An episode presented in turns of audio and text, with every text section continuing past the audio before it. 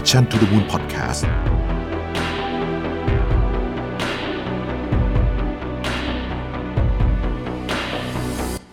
วัสดีค่ะยินดีต้อนรับเข้าสู่รายการ Remaster นะคะ วันนี้อยู่กับไอซ์สุทินีค่ะ แล้วก็ยังอยู่กับพี่ย่ำสุปกรเหมือนเดิมค่ะ วันนี้เราก็มาคุยกันต่อนะคะ จากครั้งที่แล้วที่เรายังคุยกันเรื่องของ mastering your social uh, skill เนาะครับครั้งที่แล้วเนี่ยเราอะได้พูดกันไปเกี่ยวกับเรื่องของการที่บุคคลธรรมดาละกัน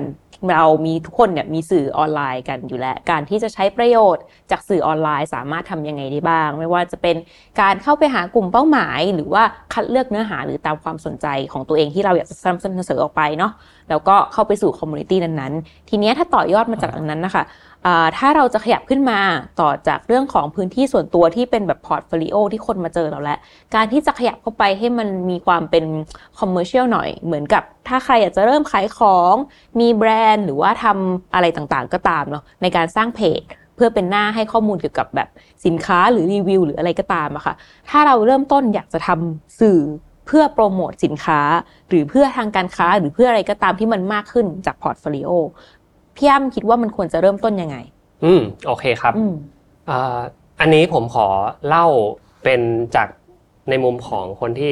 ล้มลุกคลุกคลานอืมในการในการทำขึ้นมาค่ะขึ้นมานะครับ บวกประสบการณ์ แล้วก็ disclaimer ว่าไม่ได้เป็นผู้เชี่ยวชาญอะไรมากมายนะครับ เป็นเป็นประสบการณ์ที่ที่ตั้งหลักมาละกันนะครับ ผมว่ามันล่าสุดอะพี่อายผมเห็นโพสต์ใน Facebook ที่เขาพูดพูดถึงเรื่องของ business model canvas ค่ะ storytelling canvas ว่าจำเป็นหรือไม่ในการทำธุรกิจนะครับ แล้วก็คนส่วนใหญ่เนี่ยจริง ๆ เสียงแบ่งออกเป็นครึ่งต่อครึ่งเลยอืมแตกเป็นสองเสียงแตกเป็นสองอ่าเสียงเลยว่าจำเป็นนะทำให้เราเนี่ยมีแก่นมียังหลัมีกพื้นฐานมีมีหลักพื้นฐานเนาะในการจับก็ต้องคิดเรื่องอะไรบ้าใช่งครับอืมกับอีกกลุ่มหนึ่งบอกว่า ในในขณะที่เราทำงานสร้างสรรค์เนี่ยเราอย่าไปตีกรอบอะไรกับมันมากมายอืมซึ่งผมเองอะครับ ก็เป็นคนในขาหลังอืมที่ทำมันขึ้นมา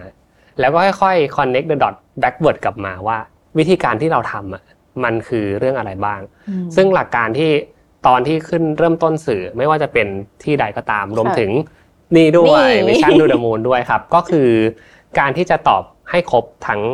5เรื่องอะที่ผมคิดไว้ห้าเอเรื่องอห้าค่ะแกนนะครับ แล้วก็ทั้งหมดเนี่ยจะกลายเป็นคุณค่าที่เกิดขึ้นอืมในในสื่อของเรา ซึ่งมันไม่สามารถตอบได้ใน business model canvas ตั้งแต่ day one อะอืมมันต้องเหมือนมีการทำไปเรื่อยๆ มั่วไปก่อนอืมแล้วก็ค่อยๆ เก็บลองก่อนข้อมูลใช่อ่าครับ แล้วพอได้ข้อมูลมาก็พัฒนามันไปเรื่อยอืมๆเป็นโมเดลแบบเหมือน retrospective มันไปเรื่อยอืมๆเออทำพัฒนามันไปเรื่อยๆนะครับ ผมใช้คำว่า teams เท่ากับ value อ่านะครับอืม team T E A M T E A M S เติม S อ่านนะครับ ซึ่งหลักการเนี้ยเป็นหลักการที่ พี่ผู้ใหญ่ในวงการน่ะมีเคยแนะนำค่ะให้กับผมมา ซึ่งเขาอะอยู่ในวงการบันเทิงเออแต่ผมรู้สึกว่ามันก็ไปปรับใช้ในการทำสื่อ ไม่ว่าคุณจะเป็นธุรกิจใดอืมๆก็สามารถที่จะปรับใช้ได้เหมือนกันอืมอืม ทีมเนี่ยถ้าในความหมายก็ดูเป็นการแบบสร้างทีมเนาะอ่าเออซึ่งเป็นโจทย์หลัก ๆ ของการทำธุรกิจแหละค่ะทางธุรกิจมันไม่ได้ทำได้เพียงตัวคนเดีคนเดียยววครับอืมมันต้องมีทีมงานใช่ไหมครับอืมแล้วก็ทีมงานก็สร้างคุณค่าขึ้นมา แต่ว่าในไส้ในของแต่ละคำมันก็จะมีความหมายของมันค่ะอย่างคำว่า T เนี่ยอืมก็คือคำว่า talent อืมนะครับก็นั่นก็หมายความว่าเรื่องของแบบ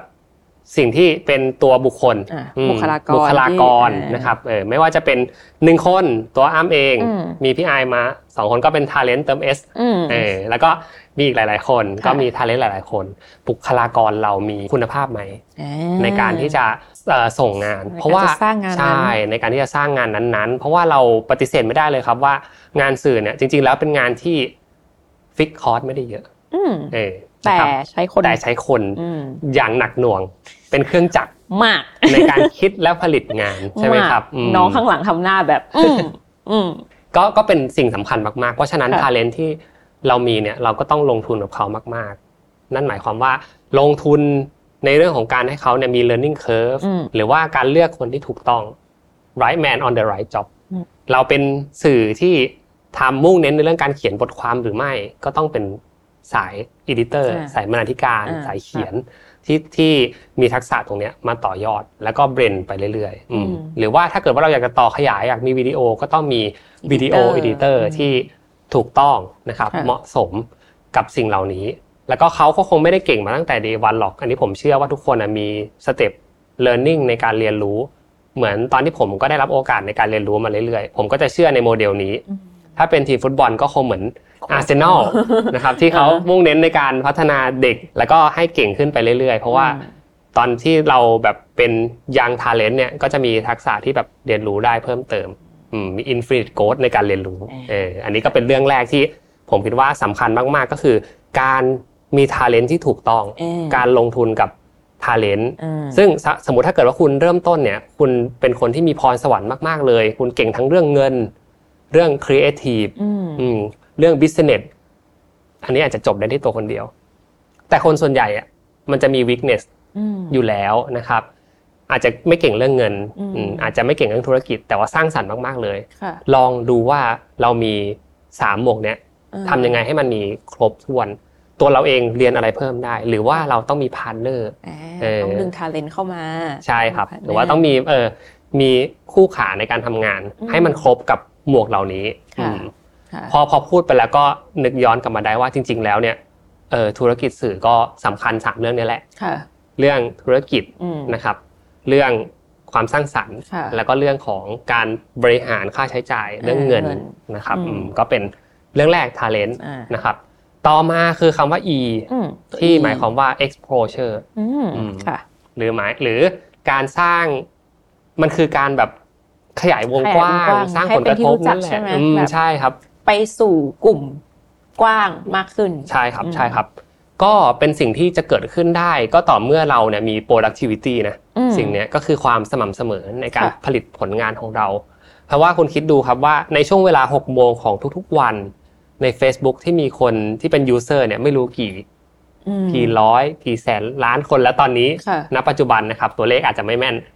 แต่มันมีการแข่งขันเกิดขึ้นสูงมาก เพราะฉะนั้นสิ่งที่เราจะทำได้เนี่ยก็คือการที่ เราต้องขยันทำมัน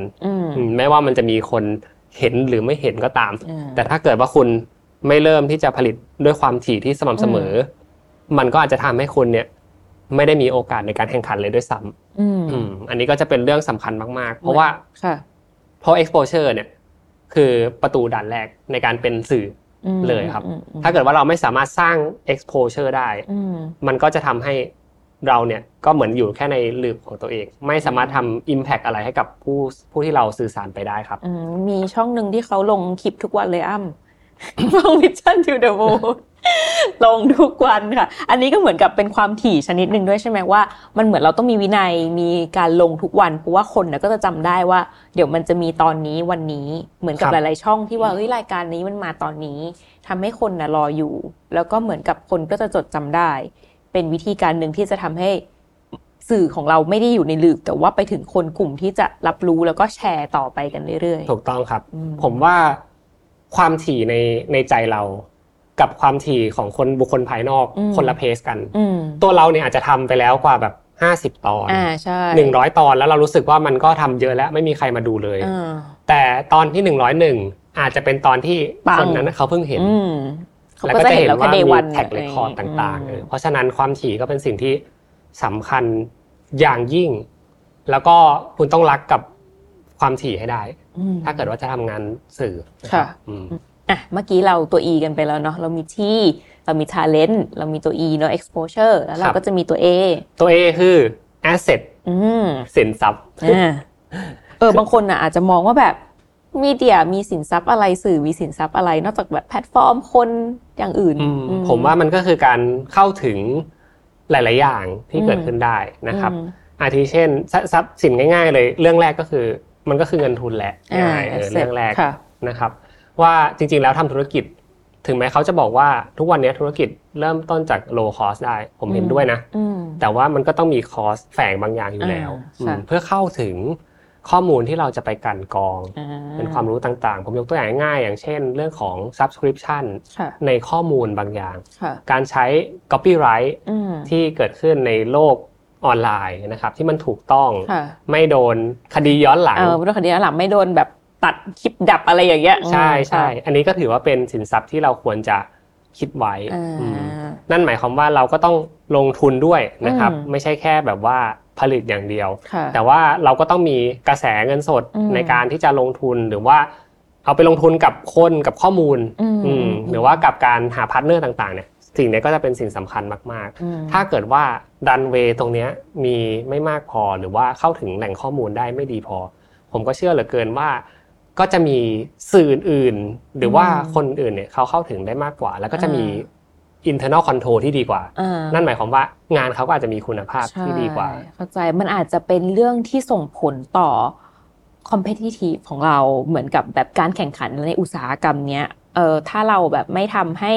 มันมีคุณภาพ มันก็อาจจะไปสู้กับคนอื่นไม่ได้ หรือเราไม่หาจุดยืนของตัวเอง หรือจริง ๆ แล้วอะถ้าส่วนตัวไอ้ก็เชื่อว่าเงินทุนอะ หรือ asset พวกเนี้ย มันทำให้เราโตไปได้ไวแล้วกัน แบบโตขึ้นขยายอะไรใหญ่ขึ้น ไปได้เร็วไปได้ไวครับถ้าเราแบบอาจจะไม่ได้มีแอสเซทเลย เราก็อาจจะนิ่งๆของเราอะไรประมาณนี้ ใช่ใช่ครับ เหมือนเรามีนักรบที่เก่งมากอะเออให้ดาบไม้เขาไปอะอ่าแล้วเขาไปพูดสู้อากัวุบธไม่ดี คนที่มีปืนกลอย่างเงี้ยอ่าก็ก็แพ้แน่ๆเพราะฉะนั้นเนี่ยถ้าเกิดว่าจะเป็น entrepreneur ในการทำสื่อก็เรื่อง asset ก็สำคัญ จริงนรับค่ะมากอาจจะถ้าไม่มีเงินก็ต้อง raise fund ก่อนกู้ค่ะกู้ก่อนกู้ค่ะหาหาเงินให้ได้ใช่ใช่หาครับเงินทุนอืมอะอันนี้ก็เป็นธุรกิจเป็นพื้นฐานของทุกธุรกิจแหละครับใช่เรามี T เรามี E เรามี A และ asset เนาะแล้วก็เป็น M M ครับ M คือ marketability อืมอืมหรือว่าความสามารถในการแข่งขันในตลาดอืมคือปกติถ้าเป็นสื่อดั้งเดิมอะครับอืมพี่ไอ traditional เลยนะครับอืมมันจะถูกแบ่งออกเป็นทีม 2 ทีมอืมอืม นั่นก็คือทีมบรรณาธิการ หมายถึงว่าทีมที่แบบเขียนอืมทีมผลิต ทีมทำหนังสือพิมพ์อะไรเงี้ยครับ แล้วก็ทีมบริหารเออค่ะซึ่งถามว่าบรรณาธิการทำอะไรก็คือทำให้มันเกิด Impact Exposure นั่นแหละ ส่วนทีมบริหารเนี่ยก็คือรักษาสมดุลแล้วก็ทำให้มันเข้าถึงแหล่งทุนให้ได้ อืมอืมแล้วคนตรงกลางก็คือบรรณาธิการบริหารที่อืมจะต้องเวทระหว่างทีมบริหารกับ ทีมบรรณาธิการอืมให้มันอยู่ในจุดตรงกลางได้ เหมือนกลุ่มทุนก็โอเค กลุ่มแฟนก็โอเคเออสิ่งเนี้ยก็ยังเป็นสิ่งสำคัญมาก ๆ ในงานประเภทสื่อออนไลน์ จบจนณปัจจุบันนะครับเพราะฉะนั้นเนี่ยความสามารถในการแข่งขัน ก็เป็นสิ่งที่เราต้องมาพิจารณาดูว่า ในการจะยิงเป้าในแต่ละครั้ง การผลิตในแต่ละรายการ การสร้างเอ่อข่าวสารในแต่ละช่วงเวลาเนี่ย มันตอบโจทย์ในการที่ไปถึงเรื่องของการหากลับไปเป็นแหล่งทุนได้หรือไม่อืมอืมมันจะมีทั้ง passion project แล้วก็ค่ะ commercial project อ่าอยู่ใช่เสมอใช่ไหมครับใช่ถ้าเกิดว่าเราทำงานสื่ออมเออก็เราก็น่าจะเข้าใจกันดี อันนี้ก็มาแชร์เป็น insight ให้กับผู้ฟังได้ฟังกันใช่ค่ะเพราะว่างานบางอย่างที่เป็น passion ก็ไม่ได้เงิน ใช่ งานที่ได้เงินก็อาจจะไม่ใช่ passion แต่มันต้องควบคู่กันไป เพราะมันคือธุรกิจแหละ วันนี้เราพูดถึงการทำสื่อในวงที่เราอยากจะ ทำให้มันเป็นธุรกิจเนาะอย่าง part ที่แล้วในคลิปที่แล้วเนี่ยเราพูดถึงส่วนบุคคลไป มันอาจจะไม่ได้คำนึงถึงส่วนนี้เยอะ อืมเพราะว่าเราก็ยังอาจจะหารายได้จากอันอื่น เรา treat มันเป็นการทำ port การทำหน้าตาของเราภาพลักษณ์ของเรา แต่ถ้ามาในขาของธุรกิจเนี่ยแน่นอนว่ามันจะต้องมีเรื่องของ asset เรื่องของการเป็น marketability อันนี้เนาะครับอืมมันจะส่งผลต่อเนื่องไปตอนที่เราพยายามจะสร้าง service อืมอืมเหมือนเรา จริงๆแล้วนี่ก็คือเรียกว่าเป็น backbone ของมันแหละค่ะใช่ว่า marketability มันได้ไหมอืมอืมเรามี asset พอไหม แล้วค่อยจะไปเสริมเป็น service อืมอืมค่ะ service ก็จะตอบโจทย์กับกลุ่มทุนไหมนะครับค่ะที่เขาจะมาสนับสนุนกับเอ่อธุรกิจสื่อของเราอืมอืมอันนี้ก็เป็นสิ่งที่น่าจะเป็นอีกบทเรียนหนึ่งที่จริง ๆ ต่อไปได้อีก EP หนึ่งเลย จริงค่ะครัอับนนี้อะอันนี้เราถึงตัว S และตอนนี้เรามี asset marketability แล้วก็ตัวสุดท้ายของทีมก็คือตัว S S ครับ S คือ story อืมอืมซึ่งอันเนี้ยสำคัญที่สุดเลยอืมเพราะว่าแก่นสุดท้ายครับ ไม่ว่าคุณจะเป็นสื่อข่าวอืมสื่อ content อืมนะครับ หรือว่าสื่อที่อยู่ภายใต้ร่มของแบรนด์อืมทุกคนล้วนต้องมี story ค่ะเป็นของตัวเองอืมแล้วต้องเป็นผมขอดอกจันไว้เลยว่าเป็น strong story ที่ไม่ว่าจะย้อนกลับมาดูอีกครั้งกี่ครั้งเนี่ย ก็จะต้องพูดในเรื่องนี้แหละ เหมือนเชื่อในเรื่องนี้ไปแล้ว อืมอืม แล้วถ้าเกิดว่าเก่งๆมากๆอะครับก็คือทำให้ลูกค้าและแฟนเพจเชื่อด้วยว่าสตอรี่เรื่องเนี้ยสามารถเกิดขึ้นได้จริงอืมจากคนที่เป็นสื่ออย่างคนนี้อ่านนะครับอืมอย่างเช่นพี่ไอายเชื่อมากในเรื่องของ beauty standard อืมทำยังไงให้สตอรี่ของเราเนี่ยมันชัดเจนกับเรื่องนี้ แล้วแก่นของในแต่ละประเด็นที่เราพยายามจะสื่อสารน่ะอืมหรือว่าพิลล่าของมันน่ะค่ะมันชัดเจนไปกับสตอรี่ที่เราพยายามร้อยเรียง หรือไม่ผมว่าข้อนี้ก็เป็นข้อที่หลาย ๆ แบรนด์คิดทุกอย่างมาครบแล้ว มีคนเก่งแล้ว แต่ตกมาตายตรงนี้ แสดงว่า vision กับ mission ของผู้บริหารสื่อต้องชัดเจนมาก ๆ ในการที่จะเลือกแก่นของ story ในการสื่อสารใช่ครับ และอีกวิธีหนึ่งที่อันนี้อันนี้อาจจะเป็นวิชามานเพิ่มเติม บางทีเนี่ย story ครับ เราตั้งต้นมา day one พอผ่านไป 365 วันอีกหนึ่งปีเนี่ย มันกับมี external factor factor ที่เข้ามา แล้วก็ทำให้ story ของ day one เนี่ยไม่เหมือนเดิม ถูกเขย่าบัลลังก์ เราก็ต้องกลับมา recheck มันตลอดเลยครับ ว่ามันยังทันสมัยอยู่ไหม ยังอยู่กับ modern หรือว่ายังอยู่กับ future of work ได้อยู่หรือไม่ เพราะไม่งั้นเนี่ยมันก็จะกลายเป็นสื่อที่ล้าสมัยในที่สุด ผมว่าทุกอย่างก็ต้องเช็ค แล้วก็ balance ให้ดีอย่าง story อะค่ะ คือมันก็ต้องเลือกมาจากแก่นของตัวเรา เพราะเราจะไปเล่าเรื่องคนอื่น หรือไปเอาจุดอื่นมาที่ไม่ใช่จุดแข็งของเราคนก็จะจำไม่ได้ แต่ก็อย่างที่พี่ย่มบอกว่า มันต้องคอยเช็คอยู่เสมอว่าเราเล่าเรื่องแก่นนั้นมันมีวิธีเล่าที่หลากหลาย ถ้าเราเล่าใน แบบเดิมหรือเราเล่าที่มันไม่ตรงกับยุคปัจจุบันแล้วอะมันก็จะเอาท์ไป เพราะฉะนั้นเนี่ยเราสามารถเล่าแก่นของเราแต่ในรูปแบบใหม่ ๆ วิธีการใหม่ๆออกมาได้เดี๋ยวนี้เราก็มีทั้งวิธีการ expand ขยายทำเป็นสื่อย่อย เราจะเห็นหลาย ๆ ที่ทำอย่างนั้นนะครับ หรือว่าอันเดิมเนี่ยไปไม่ไหวแล้วแต่ชอบ story นี้มากรู้สึกว่ายังมี value กับสังคมอยู่ rebrand มันกลับมา ก็ผมว่าพวกนี้ต้องอัปเดต อัปเดตให้เรื่อยๆเรื่อยๆอะเหมือนความจริงเราก็ได้ความรู้เยอะมากเลยสำหรับคนที่อยากจะเริ่มทำสื่อนะคะ ในการ turn มันเป็น commercial สักนิดหนึ่งก็สามารถเอา framework เนี้ย TEAMS เนี่ยค่ะ ไปใช้ได้นะไม่ว่าจะเป็นเรื่องของ talent exposure asset marketability แล้วก็ story เนาะ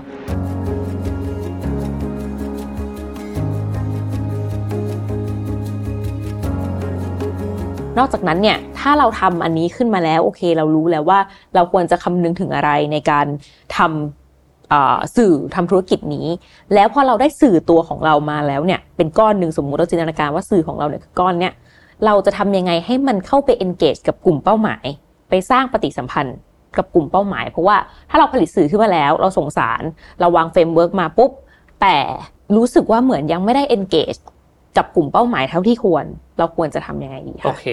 ผมว่ามีข้อพิจารณาอยู่ประมาณสองข้อที่เป็นน่าจะทำให้เกิดปัญหาบางอย่าง อย่างเช่นการไม่ engage ของผู้คนหรือการไม่ engage ของคนที่เป็นกลุ่มทุนเองก็ตาม บางทีเหมือนทำทำไปแล้ว รู้สึกว่ารันเวย์หมดไม่มีใครมาสนับสนุนเลย รู้สึกว่ายอดก็น้อย รายได้ก็น้อยเลยครับ มันอาจจะเป็น ลองลองเช็คลิสต์ตามคำถามเหล่านี้ดูก็ได้ว่าอย่างข้อแรกเนี่ยผมว่าเรื่อง identity ของเราอะมันชัดเจนหรือไม่หมายถึงว่าสิ่งที่เราพยายามจะยืนจัดอยู่ในสิ่งที่เราพยายามเรียบเรียงอยู่เนี่ยมันมันชัดเจนหรือไม่นะครับ ลองตีมันเป็นโปรแอนคอนดูก็ได้ว่าคนอื่นๆ เนี่ยเขาคิดกับเราเหมือนที่เราพยายามจะสื่อสารจริง ๆ หรือเปล่า ลองแอบไป survey ดูก็ได้นะครับ ว่ารู้จัก เพจของเราไหมรู้จักสื่อของเราไหมคิดว่าเขากำลังพูดเรื่องอะไรอยู่ โดดเด่นในเรื่องอะไร และถ้ามีอะไรอยากจะให้เสริมเนี่ยควรจะเสริมในเรื่องอะไร ผมว่าอันนี้ก็จะเป็นกระบวนการในการเหมือน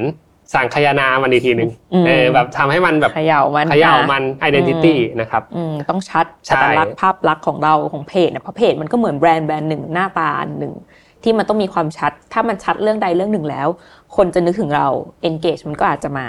ใช่ครับ เป็นการเขย่าขาแรกนะครับ ถ้าเกิดว่า identity ดีแล้วเนี่ย ไปดู checklist ต่อไป คือ audience คนที่เราตั้ง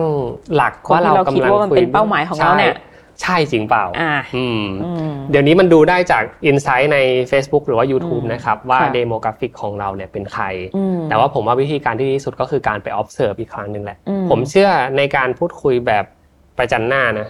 แบบว่าเป็นฟิสิกอล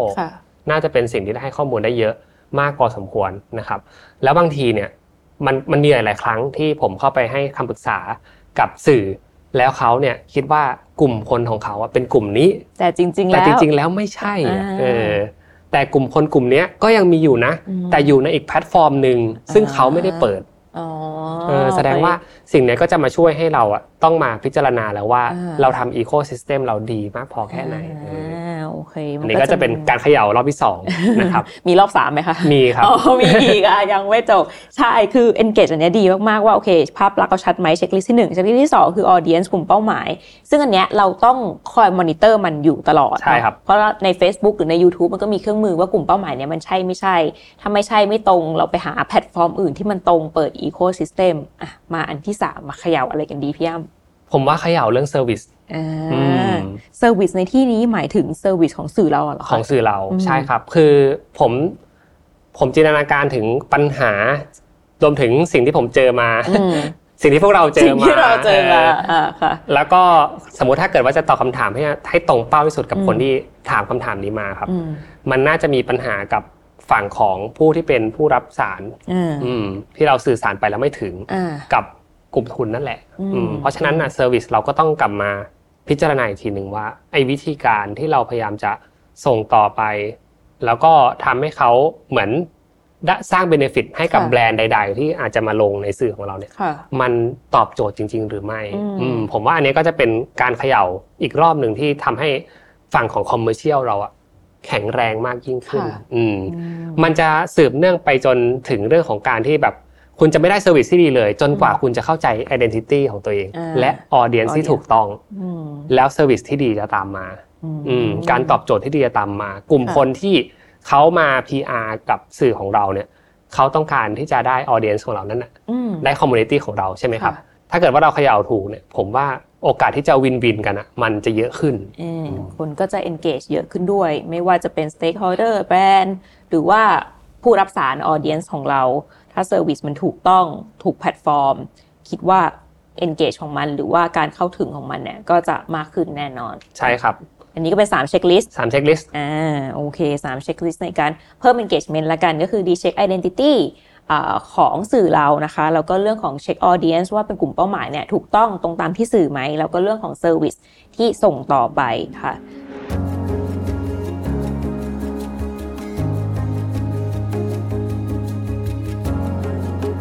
ทีนี้นอกจากเรื่องแบบเราได้ framework ในการทำแล้ว แล้วเราก็มีเรื่องของเช็คลิสต์ในการเพิ่ม engagement นะคะ จากที่ทำมาเนาะอยากให้แชร์เรื่องของอุปสรรคของเราจะเรียกมันว่าเดี๋ยวแบบสื่อที่มันเป็นธุรกิจแล้วอะค่ะ ธุรกิจของสื่อเนี่ยที่มักจะพบบ่อยอะอุปสรรคอะไรที่คิดว่าแชร์เพื่อป้องกันไว้ก่อนสำหรับหลายคนที่ฟังอยู่แล้วเออกำลังจะเริ่มทำหรือทำอยู่ อาจจะแบบเจอปัญหาเดียวกันควรจะแก้ไขมันยังไงโอดีเคค่ะ ผมขอพูดในหมวดของธุรกิจ สื่อที่อืมมีทีมงานแล้วนะครับอืมเอาแบบมีทีมงานแล้วเนาะค่ะเริ่มแบบปั้นตัว เริ่มแบบปั้นอ่าปั้นตัวได้ แล้วก็อืมมีเอ่อเรียกว่ามีกองการทำงานต่างๆ เนี่ยค่อนข้างที่จะเป็นรูปเป็นร่างมากขึ้น ผมว่าปัญหาที่ทุกสื่อเจอ คือย้อนกลับไปที่เรื่องแรกที่ผมพูดก็คือ มันเป็นคำว่าทีมเท่ากับ value ใช่ไหมครับอืมทีตัวแรกคือ talent ปัญหาเรื่องของการที่ talent บางคนสมมตินะครับเขาไม่ได้อยู่กับเรา ตลอดไปอ่านึกออกไหมใช่ก็เป็นเองค์กรเนาะเป็นองค์กรมันก็จะมีการหมุนอ่หมุนเวียนเปลี่ยนผ่านอืมแล้วบางทีเนี่ยถ้าเกิดว่าเราได้กิฟต์บางอย่างมาจาก talent บางคนโดยที่เราก็รู้สึกว่ามันวินในช่วงเวลานั้นมอย่างเดียว แต่พอคนคนนี้เขาหายไป หรือว่าองค์กรเนี่ยสูญเสียบุคลากรท่านนั้นไปแล้วเนี่ย มันจะเป็นการแบบเป๋ขั้นสุดๆเลยมมมของการควบคุมสิ่งที่เรียกว่า internal control ค่ะเออหรือว่าการควบคุมคุณภาพนั่นแหละอืมเหมือนอารมณ์เหมือนเรามีโรงงานในการผลิต เรามีคนที่สามารถแพ็คสินค้าได้เก่งหมือนสายมากพานหนึ่งเนาะใช่ครับแล้วพอสายพานนั้นหยุดทำงาน สายพานนั้นอ่าก็คือจะจบเลยอืมเออเพราะฉะนั้นเนี่ยผมคิดว่า เราต้องผู้บริหารอืมทีมบริหารเนี่ยกลับมาตั้งหลักให้ดี ๆ ว่า การที่มี talent เก่ง โอเคเลย เป็นสิ่งที่ดีมากเหมาะสมในการให้เขาเนี่ยมีพื้นที่ในการแสดงฝีมือค่ะในการทำงานอืมแต่ว่าแก่นของแบรนด์เราก็ควรจะมีไกด์บุ๊กอืมบางอย่าง หรือว่ามีไบเบิลบางอย่างเนี่ยในการที่ทำให้คุณภาพของงานเราจะไม่ดรอปไปมากกว่านี้อ่าอืมโอเคนั่นหมายความว่าผมเชื่อว่างานที่งานจะดีได้นะครับ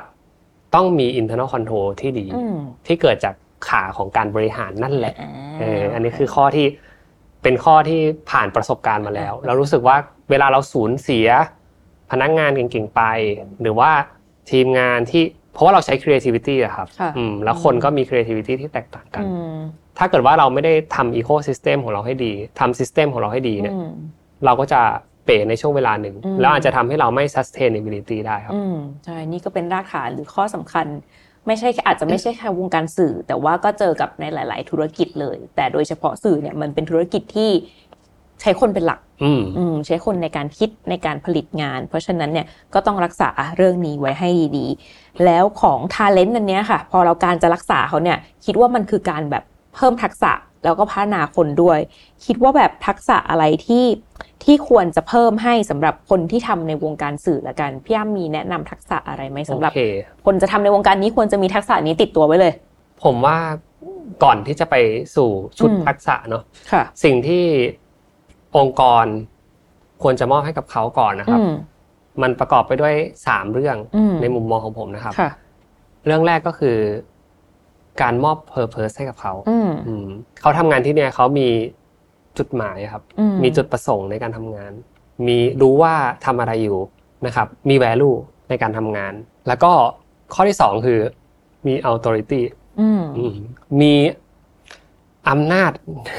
ในการที่จะคิดอืมตัดสินใจตัดสินใจลงมือทำลงมือทำในในสิ่สิ่งงหนึ่ที่ตัวเองเชื่อค่ะ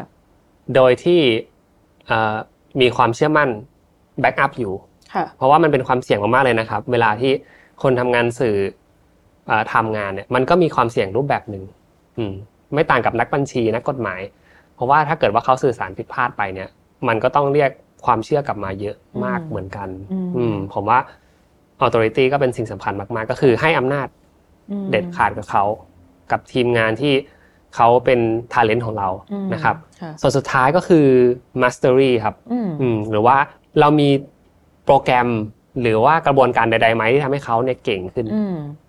มีความสามารถมากขึ้น อย่างน้อยวันละหนึ่งเปอร์เซ็นก็ได้อืมก็ถือว่าเป็นสิ่งที่ดีมากๆ เพราะว่าอย่างที่ผมบอกไปว่าเนเจอร์ของงานสื่อมันทำถี่และทุกวันใช่ไหมครับ ถ้าเกิดว่าเราทำเดิมๆตลอดเวลาเนี่ย มันจะทำให้เขาอะก็รู้สึกว่าเหมือนหนูถีบจักรอืมไม่ใช่เขาหรอกตัวเราผมเองก็เออผมเองก็ยังรู้สึกเลยว่าออบางครั้งเนี่ยก็รู้สึกว่าเป็นหนูทิพย์จากที่ต้องรันตลอดเวลา อืมอืม ยกตัวอย่างเช่น ถ้าเกิดว่ามีข่าวการเมืองเกิดขึ้น ใช่ไหมครับค่ะคนอื่นที่มีความสนใจในพรรคการเมืองนั้นๆเนี่ยอืมเขาก็อาจจะดูในช่วงเวลาหนึ่งอืมแล้วพอมันจบไปเนี่ย มันก็ทำให้เขาก็อาจจะพลักได้บ้างอืมแล้วก็รอที่จะมาดูในซีซั่นต่อไปว่าจะเกิดอะไรขึ้นค่ะดูสถานการณ์ต่อไป แต่คนทำสื่อเนี่ยเมื่อเหตุการณ์นั้นจบแล้ว เราก็ยังต้องอยู่กับตรงนั้นอืมแล้วก็รอดูว่าอีกวันหนึ่งเป็นยังไง ทุกวันมันเป็น big day ตลอดเวลาใช่ใช่ไหมครับ เพราะฉะนั้นเนี่ยทีมบริหารก็ควรจะคิดถึงความเป็น mastery ของแต่ละคนว่าอืมไปสอดส่องดูแล้วนะ เราว่าคุณควรจะเพิ่มสิ่งนี้อืมหนึ่งสองสามสี่ให้ สนุกมากขึ้นกับงาน ให้เก่งมากขึ้นในแต่ละแง่มุมครับอืมค่ะ นี่ก็เป็นเรื่องของแบบเหมือนต่อยอดจากข้อเมื่อกี้เนาะในการที่อุปสรรคก็คือ internal control คนก็เป็นหนึ่งในนั้น การจะรักษาคนเราต้องให้ purpose ให้ authority แล้วก็ mastery เขาอืมให้เขาเก่งขึ้นอย่างน้อยแบบวันละ 1%ก็ได้ครับ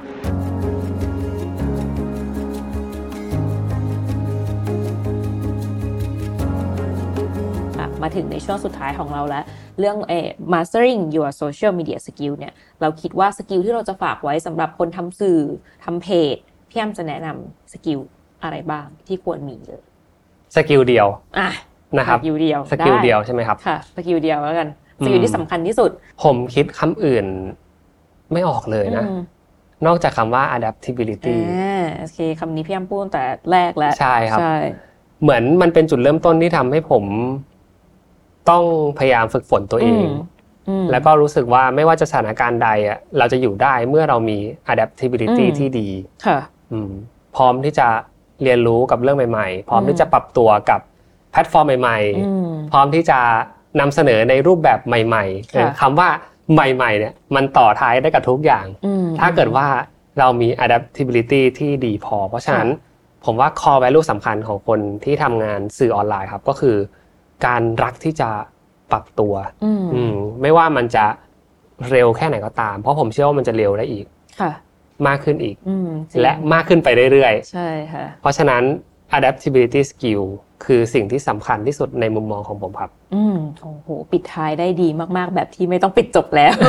ค่ะ จริงๆ เรื่อง mastering your social skill อะค่ะ อาจจะไม่ใช่เป็นการมาบอกว่าแบบ เฮ้ย social media มี tools เป็น skill อะไร อันนั้นเราอาจจะเห็นหลายๆคนพูดที่ถ้าใครสนใจในแพลตฟอร์มไหนเนี่ย ก็สามารถไปแบบเอ่อ search ดูหรือเรียนดูได้ แต่วันนี้เนี่ยคิดว่าสำหรับผู้ฟังที่ฟังอยู่เนี่ย คนที่ อยากจะลองทำ media หรือสื่อของตัวเอง ใช้ owned media ใช้ช่องทางของตัวเองเนี่ยในการทำเป็น portfolio เป็นภาพลักษณ์ ก็สามารถนำ framework นี้ไปลองใช้ได้ในการปรับปรุง แล้วก็ทำ search เรื่องของเนื้อหา ในการจะเข้าไปถึงกลุ่มเป้าหมายที่เราต้องการนำเสนอเข้าไปเป็นส่วนหนึ่งของ community เพื่อจะหาโอกาสใหม่ๆ รวมถึงคนที่เริ่มต้นอยากจะทำเพจ เพื่อรีวิวของหรือเพื่อ การค้าขายหรือเปิดเพจแบรนด์นะคะ ก็สามารถใช้โมเดลที่พี่อ้ำยกมาให้ฟังไม่ว่าจะเป็นเรื่องของทีมหรือเรื่องของการเพิ่มรักษาคนให้ Purpose นะคะ แล้วก็ให้ Authority Mastery Skill นั้นรวมถึง skill สำคัญที่เน้นๆเลยสำหรับคนที่อยู่ในวงการนี้เนี่ย ก็คือเรื่องของ adaptability เพราะว่ามันมาเร็วจริง ๆ มาเร็วไปเร็วแพลตฟอร์มใหม่มาแล้วเราไปแล้วอะไรก็ไม่รู้ แต่ว่ามันมีความสนุกในตัวของมัน เชื่อว่าหลาย ๆ คนที่ ชอบในวงการนี้ยังเสพมันอยู่ยังชื่นชอบมันอยู่เนี่ย ก็คิดว่าน่าจะเป็นข้อมูลดีๆ ที่ได้มาแชร์กันในวันนี้ค่ะอืมโอเคครับ ก็สำหรับวันนี้นะครับ รายการ Remaster นะครับ Series Mastering Your Skill ใช่นะครับกับผมอ้ำสุภกรและอายสุธินีก็ค่ะขอลาทุกท่านไปก่อนนะครับ แล้วพบกันใหม่ในสัปดาห์หน้าสำหรับวันนี้ สวัสดีครับ สวัสดีค่ะ